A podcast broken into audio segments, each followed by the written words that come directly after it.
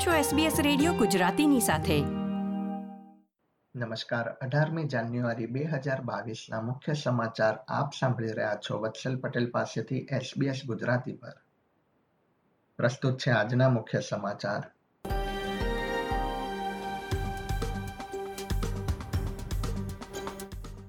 ઓસ્ટ્રેલિયામાં કોવિડ નાઇન્ટીનથી એક જ દિવસમાં સૌથી વધુ મૃત્યુ નોંધાયા. રેપિડ ટેસ્ટનું ખોટું પરિણામ અપલોડ કરનારા લોકો સામે ચેતવણી જાહેર. અને આરોગ્ય સુવિધા પર પડી રહેલા ભાર બાદ વિક્ટોરિયાએ કોડ બ્રાઉન જાહેર કર્યું.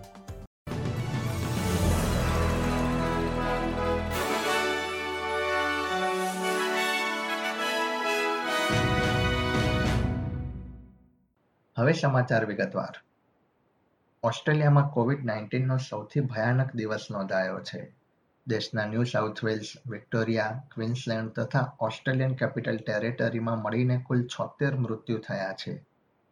ન્યૂ સાઉથ વેલ્સમાં એક જ દિવસમાં છત્રીસ દર્દીઓએ કોવિડ નાઇન્ટીનના કારણે જીવ ગુમાવ્યા છે. રાજ્યમાં અત્યાર સુધીમાં કોવિડ નાઇન્ટીનના કારણે નવસો એકવીસ લોકોના મૃત્યુ થયા છે, જેમાંથી એકસો પાસઠ એક જ અઠવાડિયામાં નોંધાયા છે.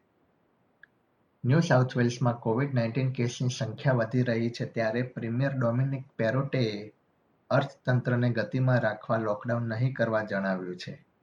તેમણે અઠ્યાવીસમી જાન્યુઆરીથી બાળકો ફરીથી શાળામાં પરત ફરે તે દિશામાં પણ સંકેત આપ્યા છે.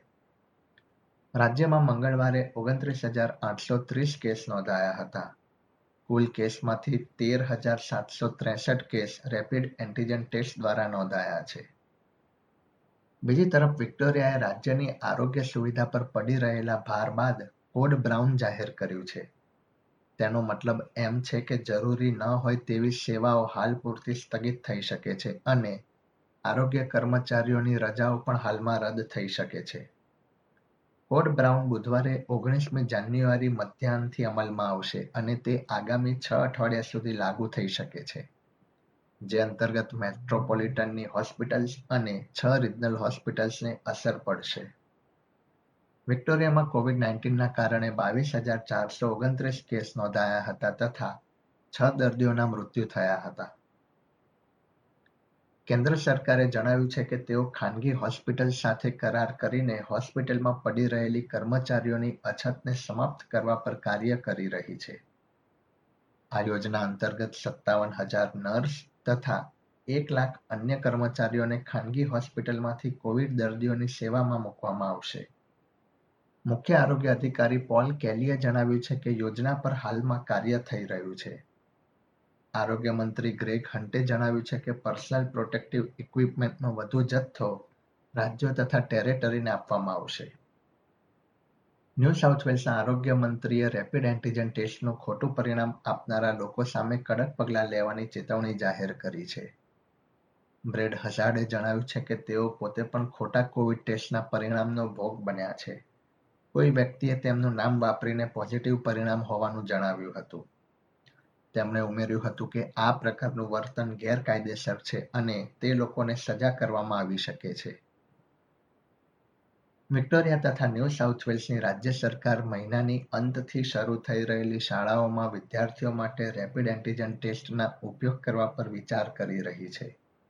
વિદ્યાર્થીઓએ અઠવાડિયામાં બે વખત ઘરે રેપિડ એન્ટીજન ટેસ્ટ કરવો પડે તેવી શક્યતા છે. ન્યૂ સાઉથ વેલ્સના પ્રીમિયર ડોમિનિક પેરોટેએ જણાવ્યું હતું કે સંપૂર્ણ શાળા બંધ ન કરવી પડે તે માટે આ અંગે કાર્ય થઈ રહ્યું છે.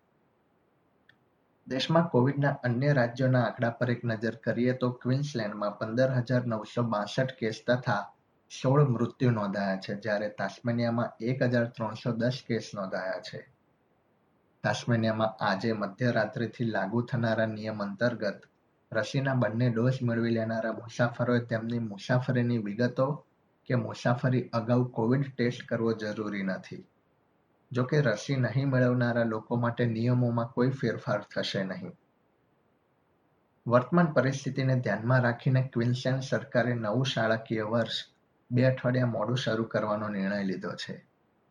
ક્વિન્સલેન્ડમાં આજે સોળ મૃત્યુ નોંધાયા છે, ત્યારે રાજ્યના આરોગ્ય મંત્રી યુવેટ ડી એથે હોસ્પિટલમાં વાયરસનું સંક્રમણ ન વધે તે માટે મુલાકાતીઓને લાગુ નિયમોમાં ફેરફાર કરવાનો નિર્ણય લીધો છે.